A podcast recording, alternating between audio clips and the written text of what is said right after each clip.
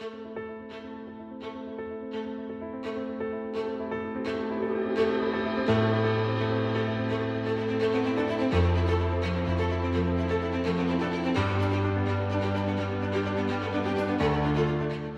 och välkommen till andra avsnittet av podden Maritim omvärldsbevakning. Tillsammans med gäster så utforskar vi hur olika händelser och trender i världen påverkar sjöfarten och i slutändan oss konsumenter. För fungerande sjöfart är faktiskt viktigt för nästan alla människor. Vi har gått så här långt att kalla den här podden Maritim omvärldsbevakning inom parentes folkbildning.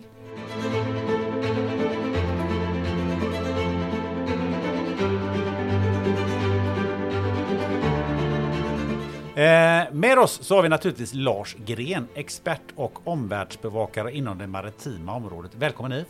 Tackar! Eh, och vi har också med oss en gäst denna gången, nämligen Kristoffer Paulsson, sjöfartsanalytiker på företaget Maritime Insight. Välkommen du också! Tack så mycket! Och jag som leder det här samtalet heter Gunnar Österreich. Kristoffer, vi ska ju eh, strax eh, kasta oss in över dagens ämnen här tillsammans med dig. Mm. Men jag tänkte börja med det Lars. Jag tycker det ändå är på sin plats att en gång förklara till varför, varför säger vi att det är folkbildning egentligen? Ja, varför gör vi det? Eh, ja, men det, det, det är väl en tanke som har gått till handling nästan i världen under de här senaste månaderna och kanske åren också sen jag började mynta det här eh, uttrycket att vi skulle ha lite folkbildning inom det här området. För att eh, nu har vi ju en geopolitisk situation och vi har en Eh, Eh, vi har en situation i eh, vårt närområde som gör att eh, nästan varje dag på tv och i nyheterna och inte minst med Kristoffer då som jag är väldigt glad att han är med här oss här idag gör att vi får personer som blir intervjuade som sprider budskap och kunskap om det här speciella området, alltså den maritima industrin som är så viktig. Och jag tror att det här de två H, alltså hav och handel, det tror jag är väldigt viktigt för oss eh, att väva ihop på ett förnuftigt sätt. För att när man gör det så, så förstår man också lite mer samhällsuppbyggnad och eh, det, det, är en väldigt, väldigt spännande eh, del utav samhället som många gånger har gått oss förbi. Och därför tycker jag att det finns en anledning att lyfta den liksom ämnet och folkbilda lite grann om det. Och sen så ska vi ju försöka få in den yngre generationen i, det här, i den här branschen. Och, och ska vi försöka göra det så måste vi också liksom göra lite PR för den. Och eh, den är väldigt spännande, den är komplex, den är lite svår men den är oerhört intressant. Ehm, så att folkbildningen ska leda också lite grann till att de som vill, vill välja att ta sig in i den här branschen, de ska inte tveka. Det är den ehm, roligaste och mest spännande i, i världen. Ja, det händer ju lite grann i den här eh, omvärlden och den här eh, världen. Eh, när du hade läst igenom manuset, eh, Lars, så sa du att du skulle ha med dig sovsäck. ja. Det kan bli långt det här avsnittet. Det kan bli mycket, mycket långt det här avsnittet. Eh, jag tror att vi, vi, vi, vi kommer inte ha en chans att täcka de allra viktigaste beståndsdelarna, men i den här maritima omvärldsbevakningen som går ut nu här, Ehm, så är det ju klart att eh, det geopolitiska systemet, eh, det som händer då i Röda havet, det som händer med andra choke points i världen, vi kommer komma tillbaka till det, eh, tar ju sin rättmätiga plats. Men ehm, Sen så är det ju också så att vi, vi har jobbat med hållbarhetsaspekter och det har hänt mycket på det området. Vi har bränslefrågan som vi ska prata om för den maritima industrin. Vi har sedan då lite granna nästan dagsaktuellt här att linjesjöfarten går igenom en stor förändring igen kan man säga. Det var, det var en tio år sedan sist eller åtta år sedan sist. Men nu har man bestämt sig för att eh, göra om de här allianserna som finns inom linjesjöfarten och Maersk och Hapag då tar ett grepp på det här och det ska vi också prata om lite grann här och vad innebär det för de stora hamnarna i Sverige. Och sen så eh, det här året faktiskt så ska jag försöka göra en djupdykning i eh, järnvägssystemet och det kan låta konstigt när det gäller maritimt då men eh, den intermodala transporterna, alltså kombinationen mellan sjöfart och järnväg är oerhört betydelsefull för svensk industri och för hela samhället. Och ehm, då gör jag en liten djupdykning i hur, hur ser det svenska järnvägssystemet ut och hur ser det kontinentala järnvägssystemet ut? Inte minst nere i Tyskland då. Eh, jag var för ett par veckor sedan och eh, där det inte ser så där ljusblått ut eh, nödvändigtvis. Så att det är mycket som har hänt, jättemycket. Så vi behöver lång tid på oss. Ja, det tror jag säkert att vi kommer att behöva. Det vi ska inflika här också, det är ju att du eh, faktiskt publicerar en omvärldsrapport, vad är det, tre gånger om mm. året? Tre gånger om året är det och eh, då kommer den i form av en, eh, ett antal powerpoint-bilder med ledtexter under som är, som är tänkta liksom att man när man har läst på sig och tittat in det här så ska man kunna kan man berätta det här för andra då i sin omgivning. Eh, jag kommer ju naturligtvis gärna och gör nedslag till styrelser och till ledningsgrupper och så vidare. Eh, vad som är nytt för i år är också att, ehm, att eh, vi skickar med en liten Youtube-film på en kondenserad version på en 10-12 minuter och då är tanken att den ska kunna gå ut till medarbetarna i organisationen så att man får en liten granna, ska vi säga, flukt av det här med omvärldsbevakning och, och känner sig lite mer nyfiken och intresserad av det. Mm. Kristoffer eh, Paulsson, ja. eh, känd från eh, tv och radio på senaste tiden. Ja, ja, men det har blivit så. Sjöfarten har ju blivit i fokus väldigt mycket för eh, den senaste tidens händelser. Eh, och det som triggar det absolut senaste det är ju givetvis det som har skett nu i Röda havet. Och eh, behövde någon som förstod eh, kombinationen sjöfart och världshandel och Sverige i det sammanhanget och, och det var där jag hamnade. Ja, vad, vad, är din eh, bakgrund? Vad gör att du eh, kan så mycket om det här? Alltså det kan man ju, eh, det är en bra fråga för en kille som började sitt liv i Borås, långt ifrån sjöfarten och textilindustrin, så det kan man ju fundera på. Men jag hamnade på Göteborgs universitet, började läsa internationell ekonomi och fastnade för någonting som heter ekonomisk geografi och kulturgeografi. Kombinationen av plats, Eh, produktion och handel och förutsättningarna och allt det här klassiska med komparativa och relativa fördelar för, för det ena och det andra som gör att man, eh, man börjar producera och handla med varandra. Och, och, tyckte det var helt fascinerande och hamnade sedan på en liten eh, konsultfirma där det satt eh, folk och rökte så att det, man fick skära sig in i rummet. Och höll på med precis just detta och jag tänkte att det här finns ju egentligen inte. Och det är 35 år sedan. Mm. Och där är du än? Ja, jag har inte kommit... Ja, det är inget rökigt rum, men Nej. annars är det ingen större skillnad. Då undrar vi ju naturligtvis, vad, vad gör Maritime Insight? Ja, det är ju en firma som har funnits nu tio år lite drygt. Eh, ska vi säga kärnan i verksamheten, det är ju att eh, försöka prognostisera eh, handelsflottornas utveckling i världen. Och vad det i sin tur betyder då i, i behovet av att beställa och bygga nya fartyg, var. Och våra kunder vill veta eh, hur många, vilka, hur stora, hur långa, hur breda och varför vi tror detta. Det sistnämnda är kanske det viktigaste. För att de i sin tur då levererar eh, motorer, utrustning till bryggan eller vad det nu än är. Eh, till dessa fartyg och vill veta om det ska vara ett eh, containerfartyg eller ett eh, så kallat rorofartyg. Om, om fartygen ska bli ännu större eller om då, vi har mm, pikat. Ska de byggas i Kina, i Korea, Japan eller någonstans i Europa? Den typen av frågor är i princip vart drivkraften bakom allting har gjort. För då behöver man ta med sig politisk utveckling, geopolitik, eh, drivkrafter bakom handel, vilket är den ekonomiska utvecklingen och så vidare. Uh, och um, anledningen jag hamnade då i, i, i hetluften här, det är ju för att det är exakt det här som hamnade i fokus när det började trassla nere i Röda havet. Röda havet ska vi ju naturligtvis komma tillbaka till, men de, de här fartygen ska byggas någonstans och de ska drivas av någonting, någon sorts bränsle. Ja. Eh, det är enklare vad, så. Enklare, det är enklare så. Vad, eh, vad, är, vad, driv, vad är den vanligaste bränslet idag totalt sett? Har du någon procentuell fördelning i, i, i flottan i världen? Ja, jag skulle väl kunna tänka mig att det ligger någonstans där på 97-98 procent som är traditionell olja. Och då är det eh, en ganska så tjock olja som, som används. Eh, sen i kombination med lite svavelrening i vissa fall Eh, en del är mer raffinerade oljor, den andra är mindre. Eh, på senare tid så har eh, flytande naturgas tagit en allt större del framförallt utav det nyare tonnaget. Och vi börjar se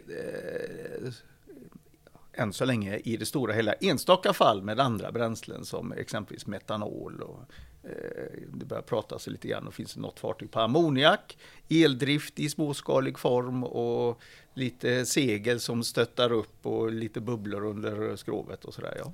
Bubblor under skrovet i all ära, men 98 procent ja. eh, drivs av eh, mer eller mindre eh, smutsig bunkerolja. Ja. Ehm, det är ju en bit till hållbar framdrift här. Jo, jo, det finns lite att jobba på. Ja. Det gör man.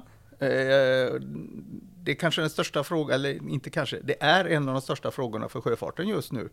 Som eh, skapar mycket osäkerhet för man vet vad man har, man, det är väldigt osäkert vad man får. Naturgasen i sin flytande form som kallas LNG eh, börjar ju, har ju klarnat ganska mycket på senare år, men det har ju varit på tapeten som fartygsbränsle egentligen i 30-40 år, men eh, som en re, eh, praktisk realitet i 10. Eh, och har börjat få ordentligt genomslag de senaste fem, ska man väl säga. Men LNG är fortfarande fossilt? Det är det. Har bättre eh, CO2-prestanda än vad oljan har. Eh, lite grann hur man mäter och sådär och med lite så kallad slip och annat. Men någonstans där kanske eh, 15-20 procent bättre CO2-prestanda än olja. Lars, vad, vad, vad, har du kring eh, framdrift av eh, fartyg i din omvärldsbevakning? Vad har, du, har du någonting du har noterat där? Ja, man kan väl säga det att eh, det är ju den här osäkerheten som Kristoffer berättade som är, som är problematisk för att man, ett fartyg ska ju gå i ett antal år, eh, ganska många år, eh, uppåt en 30-40 i, i bästa eller värsta fall. Och det är klart att eh, vet man då inte vad, det, vad tillgången på bränsle ska vara och inte heller kostnaden för den så är det ett jättedilemma för branschen. Va? Det, som, det som har pumpats ut nu lite mer på senare tid, eh, för det första är det linjesjöfarten som tar täten, alltså containersjöfarten tar täten i det här och ställer om snabbast och, och det är för att, eh, av olika skäl. Men, men det gör de och där, där beställs då eh, metallolfartyg, eller ofta fartyg med dual engine som man eh, kallar det för. Eh, och då, då, går, då går maskinen på fler än ett bränsle. Eh, och då har man eh, försökt att säkerställa produktionen av metanol och det har varit lite si och så med det och det är lite si och så med det men man jobbar ambitiöst med det. Som tur var så tjänade ju rederierna så mycket pengar under pandemin så man har inte varit någon brist på direkt kapital. Men ska man tillverka den här typen av metanol som man kallar för e-metanol då som, som, är, som är gjord utav eh, Ehm, fossilfri elektricitet, alltså grön el, eh, så går det åt väldigt, väldigt mycket grön el. Och vi vet att hela samhället eh, står och skriker efter grön el, för vi ska ju ställa om på alla fronter. Och vi vet hur stålindustrin exempelvis nu uppe i Norrland här skriker efter mer och mer grön el. Ehm, och då är frågan om den gröna elen kan gå till sjöfarten i den utsträckning som man tror. Och om den gör det vad priset på metanolen kommer att bli, för det ska ju någonstans betalas av någon varuägare eh, och förmodligen oss konsumenter i slutändan. Um, och, och, här står man nu vid en, eh, vid en väldigt vansklig punkt. Va? Och uh, jag vill påstå att uh, det är väldigt oklart och otydligt ännu i, i vilken bestämd riktning det här kommer att gå. Just nu så är det så att många satsar på många olika varianter. Och det, det till den nackdelen att vi får inte någon en, eh, enskild eh, storskalig eh, drift på detta. Utan vi får kanske eh, ett antal olika bränslen. Och då kommer sjöfarten att bli extremt dyr. Dyrare än vad den kanske hade behövt bli. Så att det är ett svårt läge just nu. Jag, jag, tycker, jag vet inte vad du säger Kristoffer, men det här med den gröna elen och eh, om den ska gå till sjöfarten eller om den ska gå till någonting annat där. Tror du att sjöfarten kommer att kunna få ta del av så mycket grön el framöver som behövs? Ja, inte för att eh, ställa om hela sjöfarten, för då pratar vi om en 300 miljoner ton olja per år som ska ersättas av någonting annat. Så att, nej, det, det, det tror jag är eh, helt utsiktslöst om man ska vara ärlig. Men en del, eh, kanske i, i, i, den mindre ändan, kortsjötrafik och, och, och sådär, kommer vi, ja, det ser vi ju redan. Men eh, det är inte lösningen för sjöfarten som helhet. Absolut inte. Eller rätt sagt, jag ska inte vara så tvärsäker trots att jag är konsult. Eh, men eh, det är svårt att se att det är den lösningen som kommer att eh, vinna. Mm. Mm. Jag tror att vi får, vi får tänka om lite grann där. Det finns ju forskare här nu som pekar på att det är bättre att använda den gröna elen till att, att fasa ut kolkraften som producerar el idag. Eh, så får du mycket, mycket bättre utväxling på det hela i form av, om det nu är planetens väl och ve vi ska äh, rädda snarare än, än sjöfarten som står för 3% av eh, de globala CO2-utsläppen. Finns det andra sätt att kanske minska eh, energiförbrukning eller finns det andra sätt eh, oh ja. att, att, göra då? Alltså, ja, men det, det, går att göra ganska så mycket. Eh, det är inte den finala lösningen, men bara genom att du får du börjar kombinera energieffektivare fartygsdesign, alltså själva skrovet, så att du minskar eh, friktionen i vattnet, för det är ju friktion det handlar om, som ska övervinnas. Eh, eh, där det är så lämpligt så kan man ju stötta upp med segel och det är inte segel som vi tänker på en vanlig segelbåt utan det är helt andra lösningar. Men det, kan kapa både 5 och 10 och 15 och det finns i gynnsamma förhållanden ännu mera då. Eh, om vi sen dessutom då tänker oss att vi eh, gör smarta lösningar ombord eh, så att du förbrukar mindre energi ombord. Värmeåtervinning finns det exempelvis. Det finns något som så, det är fullt av engelska uttryck, det här med peak shaving pratar man om. Vilket innebär att du installerar batteripackar ombord, alltså ganska så stora då. Va? Som, som man laddar upp och som sedan tar eh, toppar och, och, och, dalar i energiåtgången på fartygets eh, huvudmaskineri så att huvudmaskineriet kan gå mer optimalt. Så kan man spara ganska mycket där också. Man kan göra, det finns olika roderlösningar. Eh, och sen finns det, jag nämnde ju bubblor tidigare, det låter ju lite skumt, men det finns sådana lösningar också när man trycker ner vatten under skrovet för att minska friktionen och så vidare. Då. Kräver lite energi, men i alla fall. Och på sikt eh, i kombinationen med inblandning av biobränslen, inte en optimal slutgiltig lösning det heller, men det, det har ett bättre avtryck. Eh, och så kallad eh, carbon capture eh, ombord, det vill säga att man fångar in eh, koldioxid ombord. Får inte upp allt då heller, men när du börjar slå ihop allt det här så kommer vi betydligt längre än vad man kanske först tror. Det kan man ju säga att där, där befinner vi oss ju i, i ena änden utav eh, vad ska jag säga, utav, eh, eh, när det gäller fartygskonstruktion och fartygen. Och så här, I andra änden så har vi ju någonting som håller på att växa fram som ju kallas för Dark Fleet eller Grey Fleet. Just det. Som jag tänkte vi skulle glida in på lite grann. Eh, till att börja med Kristoffer, vad är det för någonting egentligen? Ja, det har ju ingenting att göra med färgen på fartygen. Eh, I så fall hade problemet varit lättlöst. Eh, nej, det är ju snarare som så här att det är fartyg som i, i, i olika, ska vi säga, allvarlighetsgrad transporterar eh, gods från sanktionerade länder eh, som eh, Nordkorea, eh, tills alldeles nyligen Venezuela, vi har Iran, vi har Ryssland, eh, Syrien och några andra länder. Då, va? Eh, som ju då beläggs med olika former av embargon och sanktioner. Och då ska du inte vara inne och transportera deras gods. Och sen finns det lite olika grader av seriositet här. Och då säger man Dark eller Black Fleet och så vidare om de som, som man vet är involverade med att transportera gods åt exempelvis rysk olja till priser som inte är sanktionerade. Eh, och och eh, de som man tror kan ha varit inne och gjort det och man är inte riktigt säker på om det har varit under eh, godkända former eller inte. Det, det blir någon form av grey fleet. Vad är, vilket skick är de här eh, fartygen i?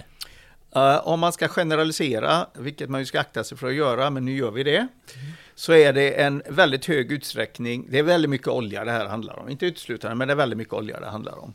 Så är det gamla fartyg, de är eh, äldre än 20 år.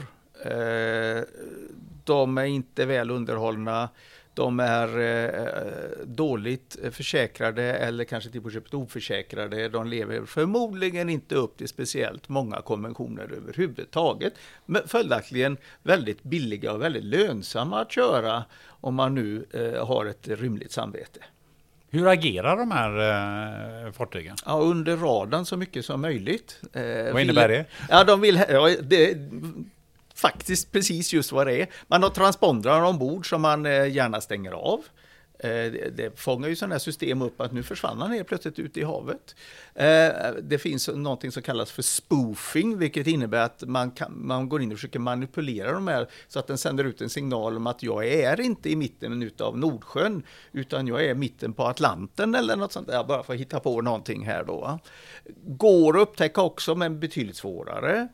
Eh, man försöker eh, att undvika det synas om man exempelvis mitt ute i havet möter upp med ett annat fartyg och lyfter över gods som inte ska synas att man gör för att det ska in någonstans man inte vill veta att det ska in eller ut och så vidare.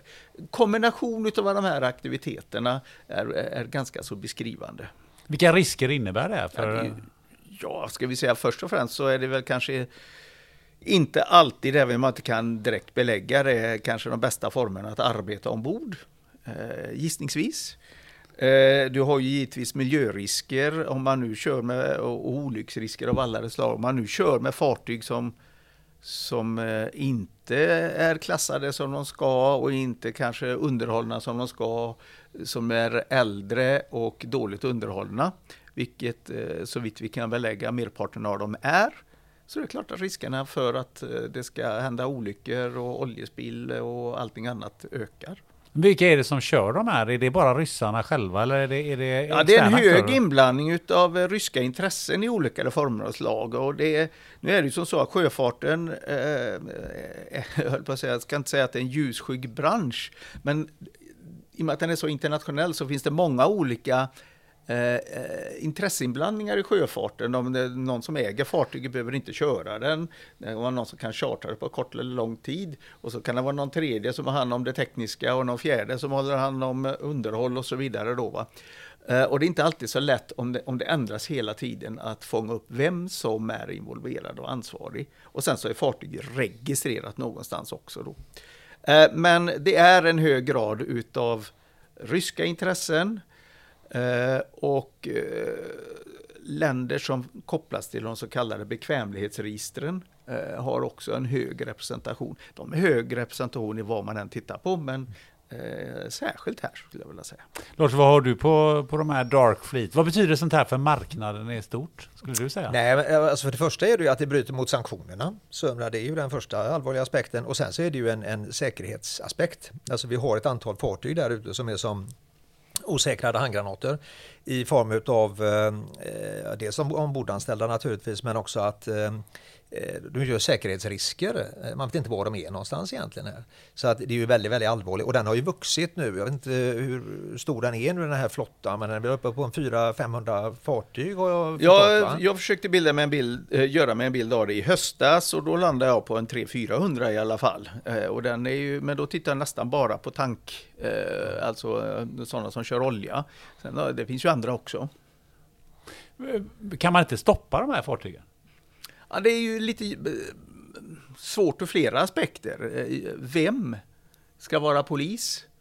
Eh, var ska du vara det? Och med vilken rätt, så att säga. Och sen ska du ju se dem då. Men om ingen tar emot dem, förutom de här sanktionerade länderna? Fast det görs det ju. Någonstans går det. Är det ingen som tar emot dem så kör de inte. Om vi nu tar exemplet med den ryska oljan som ju faktiskt är okej okay att exportera Eh, men det finns ett pristak på det och när, som är belagt då. Så transporterar man oljan och den har sålts eh, till pris över det, så då är det ett fall för sanktioner. Va? Eh, och sen smyger man ju givetvis också. Stora delar av den ryska oljan som tidigare gick till mottagare i Europa, alltså raffinaderier i Europa, går ju idag till Indien och Kina. Så de köper. Men kan man inte stoppa dem? De går ju ändå genom eh, territorialvatten. Eh. Alltså det finns ju någonting som eh, har med Freedom of the Seas att, göra. Sådär. Och det är ju ingen som har eh, absolut auktoritet ute på, på, på, på öppet hav. Va? Så att eh, eh vi tycker om att vara självutnämnda poliser men vi tycker inte om när iranska myndigheter går ombord på en svensk oljetanker i Persiska viken exempelvis. Vilket ju hände för inte så länge sedan. Om vi tänker oss att de här går på vanligt eh, öppet eh, vatten eh, och det är någorlunda hyfsade förhållanden. Det blir ännu värre om de går i ställen där det är mycket is. Ja. Det man kunna säga. Man får hoppas att de är isklassade till att börja med. Det är långt ifrån alla fartyg som är. Det, det låter ju inte riktigt som att de skulle kunna vara det. Jag tänker på att om vi glider in lite på här med med eh, eh, nya linjer uppe i Arktis. Jag vet att eh, Lars, du har ju eh, eh, flaggat lite för att eh, man har öppnat nya containerlinjer och, och så vidare. Vad, vad, är det som händer uppe i Arktis? Ja, det är en bra fråga. Eh, det är ett område som de flesta har ansett vara liksom permanent stängt för trafik och så har det inte längre blivit genom att temperaturen, världstemperaturen har höjts och vattentemperaturen har höjts. Och det, nu är det fritt hav där stora delar av året och eh, de ryska eh, atomdrivna ubåtarna där gör resten av jobbet. Så i, i teorin så skulle man kunna tänka sig att man får en eh, en, en handelsström den vägen. Vilket då är dessutom mycket kortare än om man skulle gå genom Suez och framförallt om man behöver gå genom runt eh, och då i oktober förra året så bildades ett, nytt eh, ryskt containerrederi och det har väl flugit under radarn på de flesta tror jag då.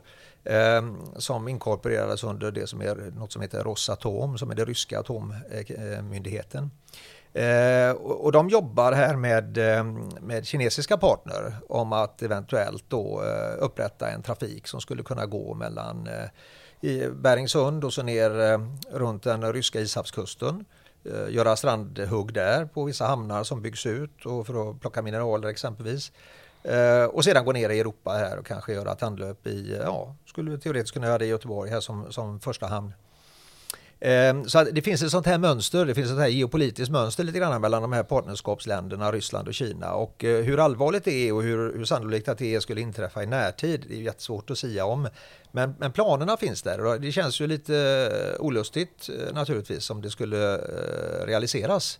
Varför är det olustigt? Ja, det innebär ju att ehm, vi i så fall får eh, trafik på ett område som är extremt miljökänsligt eh, och eh, det skulle kunna gå tankers där. Det gick tankers förra året som var enkelskroviga. Det skulle bli en miljökatastrof där uppe så är det av enorm magnitud och karaktär. Ehm, det skulle också innebära att ehm, Ryssland och Kina skulle kunna eh, utarbeta någon form av oligopol eller monopolställning på den traden eftersom eh, man går mycket längs den ryska kusten, ryska hamnar. Ehm, och det är ett känsligt område för det är det närmaste området mellan USA och, och Ryssland. Va? För den går över Nordpolen. Så det finns ju ett antal militära stationer där uppe eh, som är, som är känsliga. Ehm, man har dessutom då starka ehm, mineraltillgångar, inte bara i Ryssland utan också kanske under havsytan. Så det börjar bli aktuellt för ehm, gruvindustrin att ta sig ner på botten på havet och börja finna de eh, ädla metallerna där. Ehm, vi ser att när temperaturen höjs så, så flockas också fisken längre norrut så att maten kommer längre norrut. Så det, det blir ett mer och mer intressant område eh, för många. Eh, och där blandar ju sig de nordiska länderna i detta naturligtvis och eh, USA inte minst. Och vi får Kina och vi får Ryssland. Så vi får nästan en liten geopolitisk, ehm, vad ska jag säga, liten härdsmälta potentiellt uppe på den delen av världen som de flesta av oss har glömt bort. Jag blev lite nyfiken, du sa den, de ryska ubåtarna gör resten. Är det någon sorts isbrytning de håller på med? Nej, de ryska isbrytarna, du sa ubåtar så var det ja. fel. Ryska isbrytarna. okay. Men sen har ju ryssarna sin stora ubåts, ubåtsflotta i Murmansk och patrullerar ju där uppe och så gör ju eh, förmodligen NATOs ubåtar också. Så det där är ett eh, område med viss sprängkraft får man säga. Och det har nog inte så många tänkt på att vi skulle kunna få den utvecklingen. Alltså många som har frågat mig tidigare vad jag har trott om det och jag, nej nej, så det finns väl inte på kartan men jag har fått, eh, jag har fått ändra mig lite grann där. Eh, och vi, vi bevakar det ganska noga nu. Just i närtid tror jag inte som sagt var det är aktuellt men eh, i takt med att de mineralerna också som finns i den, på den ryska sidan där blir så värdefulla i våran strävan i västvärlden att utveckla hållbara lösningar så är det klart att det blir ett nytt spelfält lite grann. Vad tror du Kristoffer? Vad är de kommersiella möjligheterna med, eh, med de, den passagen? Först och främst för rysk export och import. Rysslands egna intressen. Jag menar Rysslands möjlighet att nå Kina och om Nordkorea och vilka det nu än kan vara frågan om. De, de är ju eh, för deras del väldigt intressanta därifrån och de har ju outlets norrut för i princip allting. Eh, så där ligger ju det främsta kommersiella intresset för, eh, och det är ju för ryssarna själva, för passage mellan Europa och, och, och eh, Far East. Ja, det, det, det är tekniskt möjligt att gå där. Det har ju bevisats och det, det är ingen tvekan om det.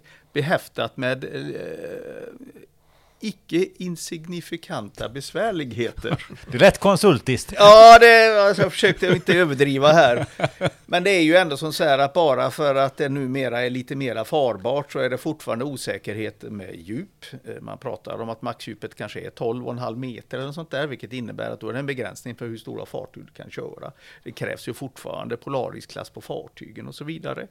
Eh, sen är det ju som så här att eh, om du tänker att eh, varje gång man läser om att det händer någonting så, något som har gått under något där, så sökandet avbrutits för, för, för att det har blivit mörkt ute. Ja, det är mörkt sex månader. Eh, kanske inte idealiskt om det händer någonting. Eh, utan det, och sen så även om det är havet öppet så är det ju när det blåser så är det, det blir ispåbyggnad på fartygen och så vidare. Det så, man ska inte underskatta att det är, lär vara svårt under översiktlig framtid även om det är farbart så att säga. Så att eh, ja, om du lägger ihop de kommersiella förutsättningarna att om du från, eh, om vi nu ställer oss, eh, vad ska vi säga, i Rotterdam eller Hamburg och så ska du till Shanghai eller vice versa. Och så lastar du på ett 23 000 TU stort containerfartyg. Och sen så ska du köra ett, samma godsmängd norröver så ska du för det första då gå med ett hälften så stort eller en tredjedel så stort fartyg som dessutom tar ännu mindre last för att det ska vara kraftfullt isförstärkt och som dessutom drar väldigt mycket mera bränsle i förhållande till eh, eh, per transporterad enhet så äter det upp ganska mycket utav eh, distansvinsten som du gör. Så att jag är inte hundraprocentigt övertygad om att det är ett kommersiellt, eh, intress kommersiellt intressant för alla. Men för Ryssland definitivt.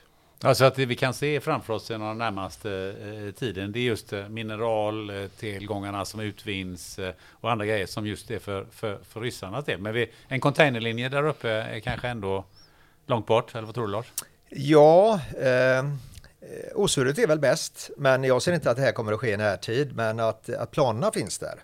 Och eh, beroende på hur den här mineraltillgången är och hur den utvecklas i andra delar av världen så kan ju spelplanen förändras ganska kvickt. Va? Men att man försöker bygga en infrastruktur, det försöker man göra. Eh, sen att den blir i mycket, mycket mindre skala eh, och väldigt mycket fokuserad på Ryssland, det är nog tveklöst så. Kallt är det där, hett är det i Röda havet. Ja, jo, så är det. det är där Kristoffer som du har, som du har, fått en och annan airtime här på, på sistone. Ja, jag tänkte eh, jag trodde jag hade pratat färdigt om det, men nej, det verkar inte så. Det har du inte. Eh, Lars sa till mig innan här att eh, att det där kan vi ju pr prata om hur länge som helst. Det får vi inte prata om för mycket. Eh, men det är ändå viktigt att vi pratar om det. Alla vet ju att eh, någonting som heter hutier som attackerar mm. eh, fartyg nere i Röda havet. Eh, först har de ju fått för sig att de bara attackerar företag, äh, fartyg som är på väg till Israel. Mm. Eh, nu har man ju frångått det och attackerar det mesta som rör sig där. Eh, ge oss en bild där Kristoffer, vad, vad, är det som händer där nere ur det rent maritima perspektivet? Ja, vi, vi, vi, begränsar det till det tycker jag, för någon geopolitisk analys av Mellanöstern som helhet, det tänker jag inte försöka mig på. Det lämnar vi till Lars strax. Ja, det, det tar vi då. Då får vi ta ett tusenår eller tvåtusenårigt perspektiv om vi ska få ordning på det tror jag. Uh, nej, men så här är det ju att, att uh, Suezkanalen, eller den passagen där, som ju då går genom Röda havet på, på, på ostsidan och förbi uh, och genom Adenbukten, är ju en väldigt viktig transportled för gods mellan, eh, framförallt mellan Europa och, och Asien. Eh, stora godsvolymer eh, på container exempelvis mellan eh, framförallt eh, Kina och till viss del Korea, Japan och andra länder där till, till Europa eh, och åt andra hållet passerar ju igenom där, där och det är, det, det är värden och det är viktigt och det är mycket varor som, eh, som är viktiga för oss alla. Men vi ska inte glömma att, att eh, det går ännu mera olja och annat därigenom och så vidare. Då. Den trafiken är faktiskt större. Eh, så, så det är inte oviktigt det heller. Men om vi nu ser det ur vårt perspektiv, alltså ett Sverige, eh, vi tar på oss Sverigehatten, eh, gul och blå, så, så är det ju som så här att eh, du har den svenska industrin och näringslivet som ju då tar väldigt mycket av sina insatsvaror och komponenter och annat i sin produktion. Kommer, har ju eh, producerats på stora fabriker i eh, ofta Kina eller kan vara Vietnam och så där också, men, men ofta i Kina. Och man har ett lager som ju räcker några dagar i, i sämsta fall och några veckor i bästa. För de allra flesta så är, är det så. Och, och, som eh, bevis på det så kan vi bara gå tillbaka till eh, när, när vi hade ett fartyg som stod på tvären och blockerade kanalen i sex dagar. Och det blev panik. Klart att vi hade ett lite besvärligt läge när vi startade i med pandemin. Va? Men det säger ju någonting om att hur känsliga system det är, hur beroende vi är på ett fungerande transportsystem. För ombord på de här fartygen, om vi nu håller oss till, till containerfartygen till att börja med då, va?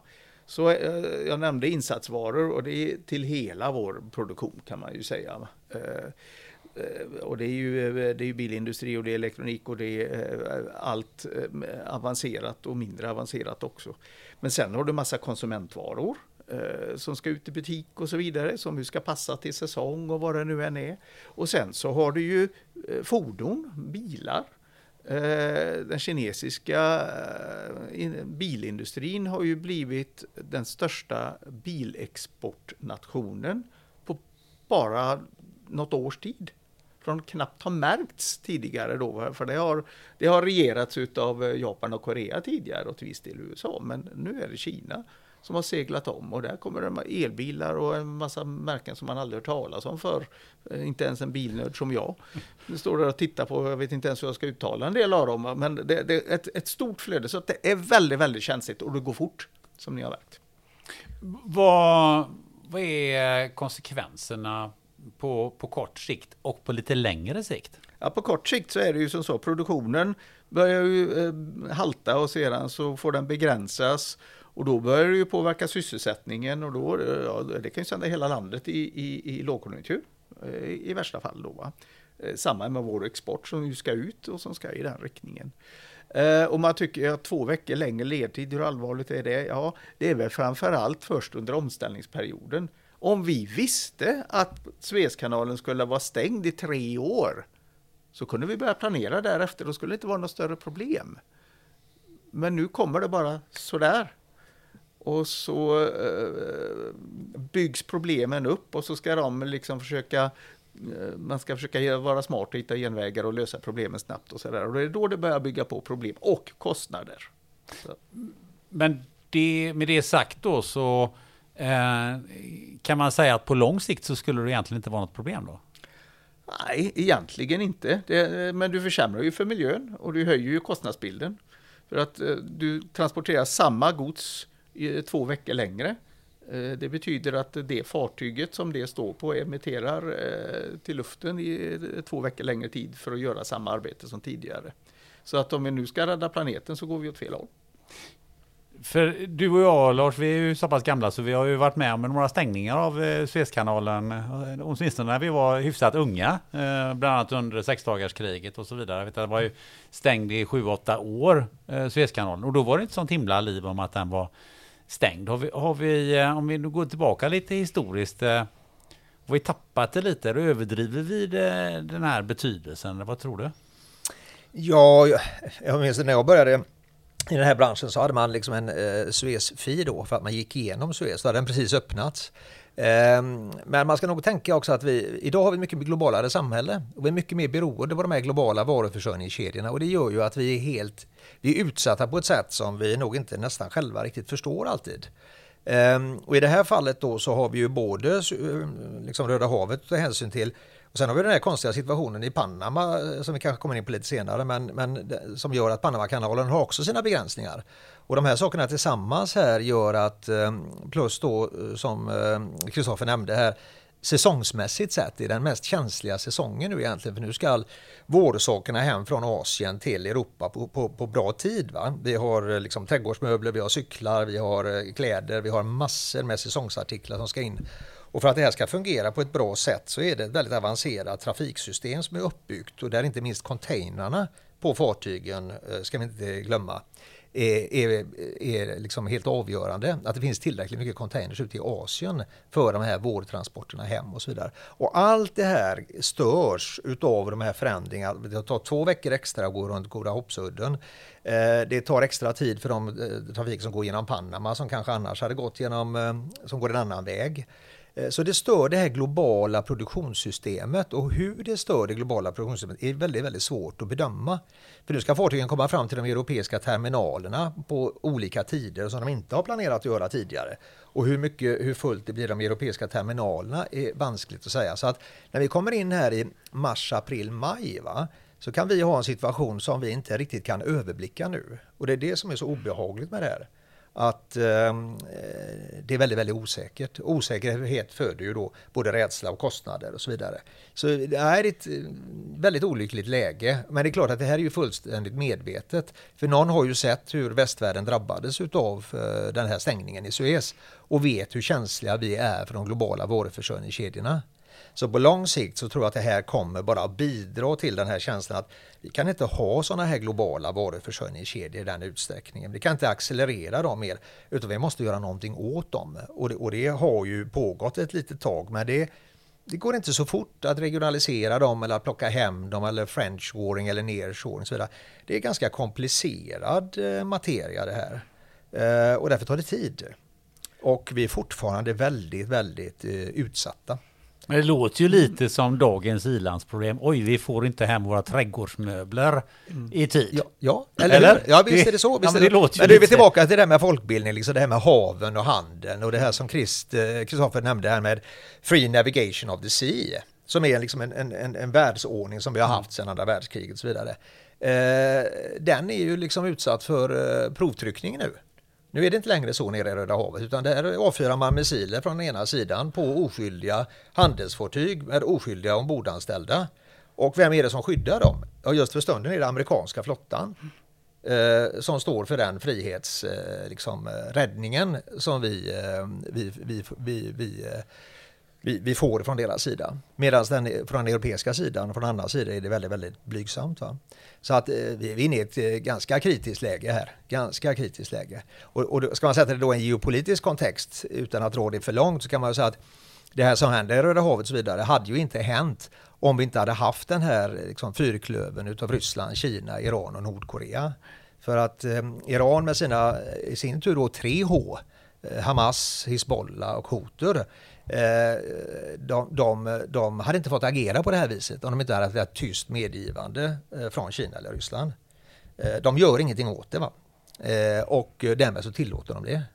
Så sätter man det här in i en större kontext så är det, det är fruktansvärt allvarligt. Det är allvarligt för handeln men det är också väldigt, väldigt allvarligt för säkerhetsläget. Ja, får jag bara flika in den i och med att du tog upp det här med jämförelse med att det har varit stängt förut. Och Eh, Eh, går vi tillbaka till 60 70-talet och tittar på, ja, vi kan ju nöja oss med att titta på Sverige så eh, var vi ju höggradigt beroende utav olja för vår energiförsörjning. För att oljan använde vi till allt. Vi värmde våra hus och inte minst tankade våra bilar och gick in i industrin. Och nästan all olja kom då, innan vi började bygga ut Nordsjön. Den kom ju från Mellanöstern va, till stor del. Va.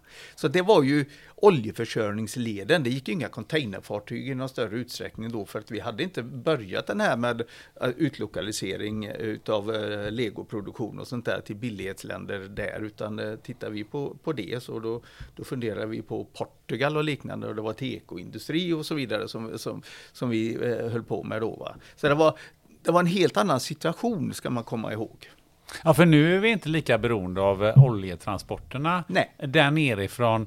Eh, nu är vi mer beroende av att eh, saker och ting kommer exakt i tid och att man har egentligen har lagren på, på båten och att man har så lite eh, att man har så lite kapitalbindning eh, som möjligt. Och det, det för mig dit, är den här tanken död? Eh, är det så att vi måste börja bygga på oss lager igen? Är det så att vi måste börja och, eh, producera i Portugal eh, och i, kanske i Turkiet igen? Nu får jag säga både ja och nej eh, och ja igen. Eh, för det var som så här att när vi gick in i pandemin så, så, eh, och, och, det började knaka på grund av, och då var det andra skäl, eh, på grund av att sakerna först inte kom ut ur de kinesiska hamnarna och sen inte kom in i de amerikanska och europeiska hamnarna för att hamnarbetarna var sjuka och, och det var alla möjliga problem och så var allting eh, ur synk, är väl den bästa beskrivningen tror jag. Eh, men då var ju fortfarande, raterna hade inte börjat stiga räntorna var låga. Så att det var ju enkelt att börja tänka på här att ja, men vi kan ju börja strategiskt fundera på om vi ska bygga upp lite mer strategiska lager lokalt och regionalt och sådär då. Va? För de avvecklades ju under den förra högränteeran i slutet av 80-talet, början på 90-talet när vi hade de här skyhöga räntorna förra gången då. Va? Det var då man gick in med det här med lean och just in time som ju numera är just in case kan man väl säga. Va? Eh, men sen så när man precis hade börjat få de strategiska planerna på plats så sköt ju både inflation och räntor i, i skyn. Och det sista du vill sitta på det är ju ett, ett icke-producerande lager när du har höga räntor. Så det där har ju hamnat lite grann på is. Och går du sedan till bilindustrin som ju ägnar år åt att kvalitetssäkra varje enskild leverantör och de har kanske 1000 eller 1500 leverantörer. De, för de är inte på kartan att helt plötsligt ha tre, fyra leverantörer utav varje produkt. Inte en möjlighet, det klarar de inte av. Så att ja, det, det, det finns mycket sympatiskt med att tänka på att nu börjar vi producera här hemma. Men vår växande marknad den är fortfarande där borta dit vi lokaliserar produktionen. Så att det, det, ja, det är mycket som håller emot. Men om vi vänder på det lite grann här Lars. Eh, du nämner ju då Iran eh, och Ryssland, Nordkorea och Kina. Eh, det kan ju tyckas att de liksom står enade där, men det, det, måste ju ändå finnas väldigt stor skillnad när det gäller deras intressen. Kineserna kan väl inte vara ointresserade av att handla med, med Europa och en, en stängd Suezkanal kan inte vara någon fördel. Nej, nej, jag tror att det är jättemycket som gör att de inte är eniga. Men det finns en sak som enar dem mer. Och det är att de vill ändra världsordningen. Och det drivs ju av Kina framför allt. Det är de som har utmanat USA. Och på den vägen är det just nu. Alla vinner på att, eh, att eh, Kina, alla utav de här fyra, tre, fyra, eh, och så har vi Brasilien, så har vi Sydafrika, så har vi lite hangarounds och så vidare, eh, har en ambition att eh, det ska bli ett nytt världssystem och en ny världsordning. Och då har det ju delvis blivit här lite grann kan man väl säga då. Jag tror att eh, eh, Kina betalade då oljan eh, till Ryssland i rubel. Jag tror de betalar kinesisk valuta till eh, Mellanösternländerna. Så det, dollarn har inte längre riktigt den dominanta positionen som de hade. Eh, och vi har andra exempel på att, eh, att eh, det sker vissa förflyttningar åt det hållet som man vill. Och man bara hoppas att, att de förflyttningarna kan ske i, på något vis i fredliga former. Sen så tror jag också att det är som du säger att, att Kina eh, är väldigt vanskligt för dem för de måste leverera en form av välfärd in i sitt land för att befolkningen ska vara nöjd. Och, och, då behöver man ju ha handeln. Så att det här är en balansgång just nu och hur den kommer liksom att utveckla sig det blir jättespännande att följa.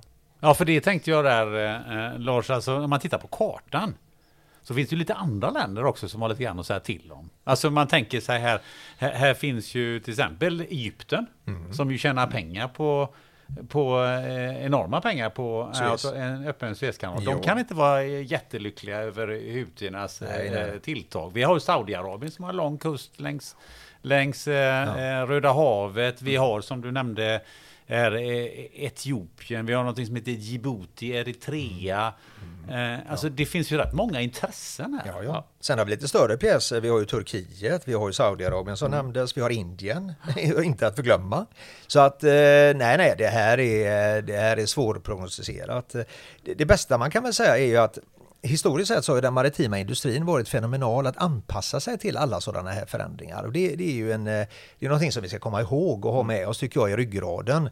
Att vad som än har hänt runt om i världen så har den maritima industrin väldigt kvickt anpassat sig. Och nu eh, blir det ju då längre transportsträckor när man går igenom eh, runt eh, Good Hope-sudden och så vidare. Ja, då sätter ju rederierna in lite mer tonnage, det är klart de gör, och de sätter in lite mer container och så vidare för att anpassa detta. De ändrar sina trafiksystem väldigt, väldigt kvickt och väldigt snabbt. Och det här är ju, det här är ju privata aktörer. En del av de här stora pjäserna är ju till och med familjeägda. Så här är beslutsvägarna korta. Och det gör att eh, den maritima mm, industrin är på bollen väldigt mycket. Sjöfarten är väldigt mycket på bollen. Eh, och det talar för att handeln ska kunna eh, liksom fungera funktionellt i ett bra läge även om säkerhetsläget är ansträngt. Va? Och då kommer man ju till det här då eh, som jag tänkte slänga ur mig. Men vad, vad, gör man åt det här? Alltså vad ryssar eller amerikaner och britter har börjat skjuta. Ja.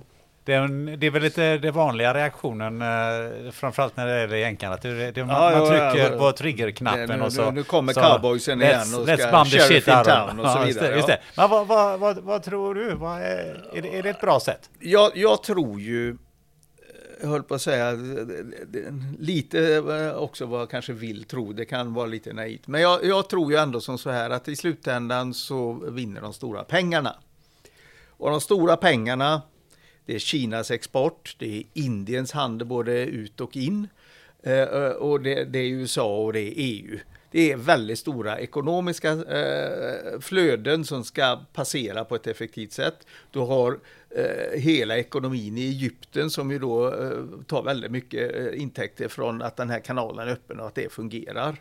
Eh, mot att eh, eh, rebellgrupperingar i ett, eh, i ett land som bara råkar ligga där då, va? hur mycket backing de nu än har direkt utav iranierna och, eh, och ett tyst konsensus ifrån ryssarna som är någon form av andra led där, så tror jag ju att kineserna är lite störda utav det här. Och det räcker nog ganska långt för att det ska finnas en lösning. För den, den militära lösningen, den kan ju liksom stävja det på kort sikt och göra en markering att det här accepterar vi inte. Men det är ju inte den långsiktiga lösningen utan den är ju att man kommer överens på något sätt. Och tänker vi så, så, så eh, du var inne på Panama-kanalen. Det finns ju rätt många kanaler och sund som man kan stänga till. Alltså jag tänker på Beringssund, ja. eh, Malackasundet och, och, och Hormuzsundet och så vidare. Ja. Håveruds kanal har vi ju också. Vad sa du? Håveruds kanal? ja. Den, inte minst Sluss, den. slussarna i Trollhättan. Ja, just det. Ja, nej, men det, vi har ett antal sådana och eh, nu är det ju lite, eh, nu är det ju lite, eh, bränner det ju till här då i eh, Röda havet och det bränner till i Panama, det bränner till i Dardanellerna. Vad är det som bränner till i Panama? Bara så att vi är med allihopa. Ja, I Panama där så har man ju problem med eh, kanalen genom att eh, kanalen inte fungerar funktionsfritt för det har inte regnat färskvatten på väldigt, väldigt, väldigt länge. Och det gör att draften där påverkas eh, genom slussarna. Men det är bara gräva lite till. Ja, det skulle man tro då. Men, och, det gör ju att det är begränsningar på kanalgenomströmningen här. Eh, och det är nu en, eh, tror jag det är en 20-25% färre fartyg som går igenom kanalen än vad man- brukar göra. Plus det att det är lägre vatten i kanalen så att ett containerfartyg då eh, kan ta kanske ett stort containerfartyg kan ta 2000 TEUs mindre vid varje genomfart och det här präglar ju naturligtvis volym och, och transittider och sådana här saker och, och det här har dykt upp lite grann under radarn under hösten och accelererar nu lite grann. Så att det där är en komplicerande faktor tillsammans med Röda havet. Men annars så har vi ju fler sådana här chokepoints runt om i världen. Jag menar, vi har ju en som Gibraltar, vi har en som Engelska kanalen, vi har en som Öresund.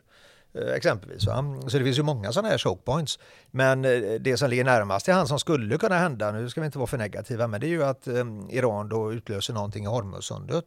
Och då får vi ju en effekt på eh, oljan och även om vi inte är så mycket beroende av oljan där nerifrån just nu som vi var då 1974 tror jag det var så kommer det att skicka upp oljepriset ordentligt och då driver ju det inflation och så vidare. Så det får vi verkligen inte hoppas för det, det skulle vara ett otäckt eh, scenario. Eh, vi har ju det faktum att eh, det faktiskt är tillväxt fortfarande i de flesta länder. Alltså vi har en hyfsad tillväxt i Kina. Den är inte katastrofal, den är inte så stor som den var och inte så stor som vi skulle vilja.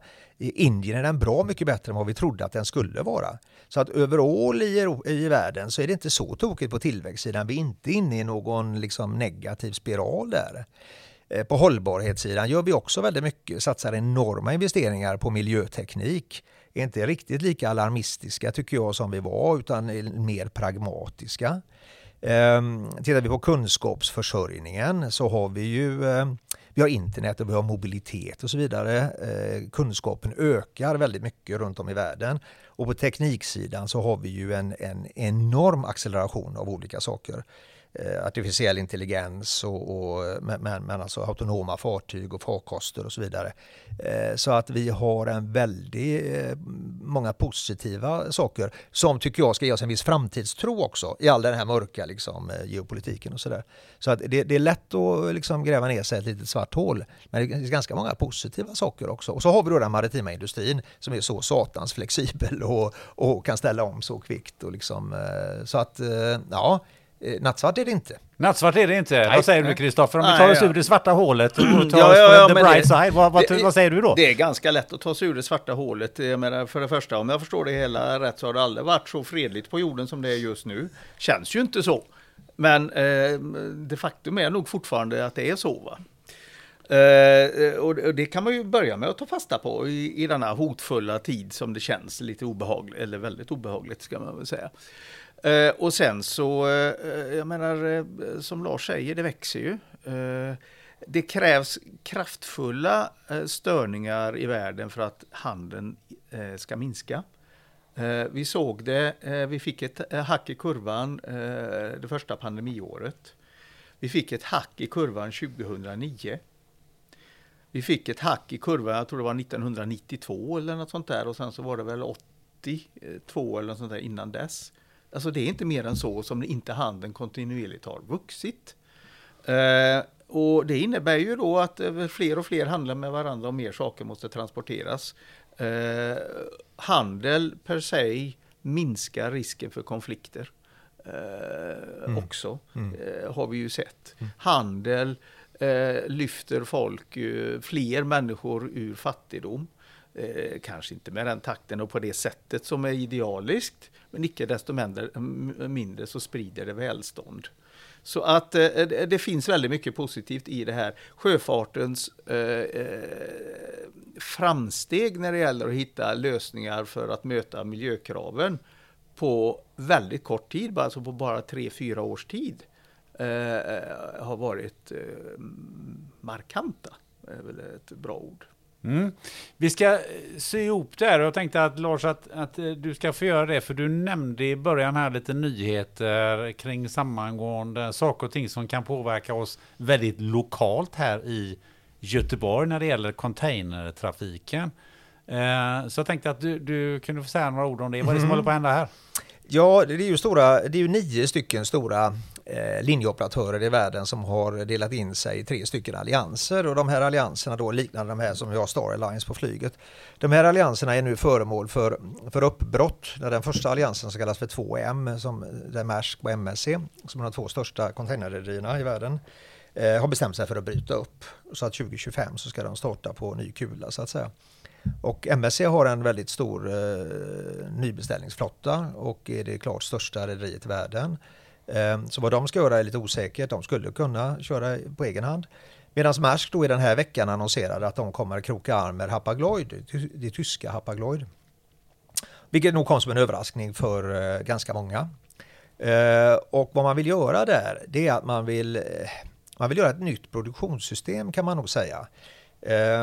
Man, man har bestämt sig för att, för så här är det. Eh, de här stora containerrederierna eh, är väldigt mäktiga och de är stora och de har stora fartyg och så vidare. Men någonting som de inte är, det är att de, är- de är inte är punktliga. Va? De är inte tillförlitliga. Utan eh, de har en tillförlitlighet som, som hovrar någonstans mellan 60 och 70 procent. Vilket innebär att svensk industri, utan att veta om det, liksom, inte har någon direkt precision till sina kunder. Eh, och, och det här gäller eh, runt om i världen. Och vad man har sagt, de här två rederierna, är att man vill försöka lyfta det till 90 procents tillförlitlighet, vilket eh, ändå inte är så bra som eh, man kanske skulle önska sig egentligen. Ehm, och, och när man gör det så vill man ändra sitt produktionssystem genom att lägga ett par 17 eller 22, jag minns inte exakt, eh, hubbar runt om i världen av terminalhubbar som man själv äger och kontrollerar. Och via dem vill man låta de största fartygen trafikera. Och sedan runt de hubbarna så vill man ha skytteltrafik kan man säga utav fortfarande väldigt stort tonnage. Eh, kanske var 10 000, 12 000, 14 000, jag, inte vet jag. Men, eh, och, då, och då vill man att de här stora terminalerna ska agera lite stötdämpare så att när man är sen in eller behöver snabbt ut och så vidare så ska de terminalerna som man själva äger eh, förse dem med en eh, mer högklassig service och vara vara flexibla. Och därmed så ska man eh, höja robustheten och resiliensen i det här systemet. Och, och eh, då har det visat sig att eh, det här kan få till följd då, eller får till följd, om, om den här informationen är korrekt, som har kommit ut, att i Göteborg så tappar man eh, Maersks stora fartyg som anlöpet här. Eh, vilket inte behöver innebära, tror jag, att MSC skulle kunna fortsätta med stora fartyg. Men eh, det blir något mindre fartyg och de går inte direkt på Asien utan de kommer att gå via kontinentalhamnar då, tyska eller holländska hamnar. Och eh, det, är, det är dramatiskt i så motto att det här gör, det innebär ett dominospel, att inom de alla andra allianserna som finns kvar så behöver man titta över om man har så att säga rätt partner. Och det blir ungefär som det här, vad kallas den där leken när man eh, springer runt ett bord och så är det antal stolar och så är det alltid en stol mindre än vad det är deltagare. Och så är det någon som blir utan stol. Va? Så nu, nu pågår hela, det här, eh, hela den här leken om man vill. Eh, och det här är ju långt ifrån färdigkokt, men det har kommit ut alldeles nyligen då. Och eh, jag tror att det kommer att bli ganska mycket diskussion om det. Eh, jag tror att det kanske inte är så dramatiskt som man från början vill, eh, vill säga att det är. Det kan påverka Göteborgs hamn delvis i båda riktningar. Det kan bli en uppsida, det kan finnas en nedsida. Det är likadant med de hamnarna på andra sidan, på Östersjösidan och södra Sverige. Så det är lite tidigt att säga vad konsekvenserna kan bli. Men stort är det. Mm. Stort är det och spännande är det. Mm. Mycket. Mycket spännande som händer och kommer att hända eh, även framöver. Det kan vi vara eh, säkra på. Eh, Lars, eh, hur gör man om man vill veta mer, om man har blivit otroligt eh, intresserad av omvärldsbevakning och så vidare? Hur gör man för att komma åt eh, eh det som du bevakar? Ja, då eh, skriver man ett mejl till mig. Eh, mitt namn och eh, greenconsultinggroup.se och så att man är lite intresserad så eh, tar vi en kontakt och så pratar vi om det. Det går alldeles utmärkt. Jätte, då kan man äh, abonnera på din Då kan rapport. man abonnera på den. Den kommer som sagt var tre gånger om året. Mm. Ja. Då ska vi tacka Lars och Kristoffer. Tackar. Det var trevligt att vara här. Eh, Verkligen. Och det var trevligt att ha dig här Kristoffer. Oh, Verkligen. Ja. ja. Eh, många intressanta inspel kring de här frågorna. Eh, och som sagt var, det kommer inte saknas ämnen till kommande avsnitt, Lars, som vi naturligtvis ska, ska jobba fram. Va? Och ni som maritima omvärldsbevakare eh, kommer ju garanterat inte att bli arbetslösa. Eller hur? Det hoppas jag. det hoppas jag också. Och att vi får se Kristoffer eh, ännu mer i eten. För jag tycker att för varje gång som det kommer in eh, sjöfartsexperter och, och, personer som är kunniga inom det här området i radio eller tv och så vidare så bidrar det till den här folkbildningsbiten. Vi, vi lär oss mer och mer att förstå hur hav och handel hänger ihop. Och det, det, är, det, som, eh, det är det som är eh, så spännande tycker jag. Så tack så mycket för att du kom Kristoffer. Ja, och jag är ju helt säker att vi får se dig. För har du varit en gång på tv så finns det ju alltid en stor möjlighet att eh, hamna där igen. Vi, vi får väl se. Vi ja. får väl se det också. Ja, men, eh, tack till dig som har lyssnat. Hoppas du har fått med dig något att diskutera vidare eh, kring både på jobbet och bland dina vänner i andra sammanhang. Vi ses och hörs!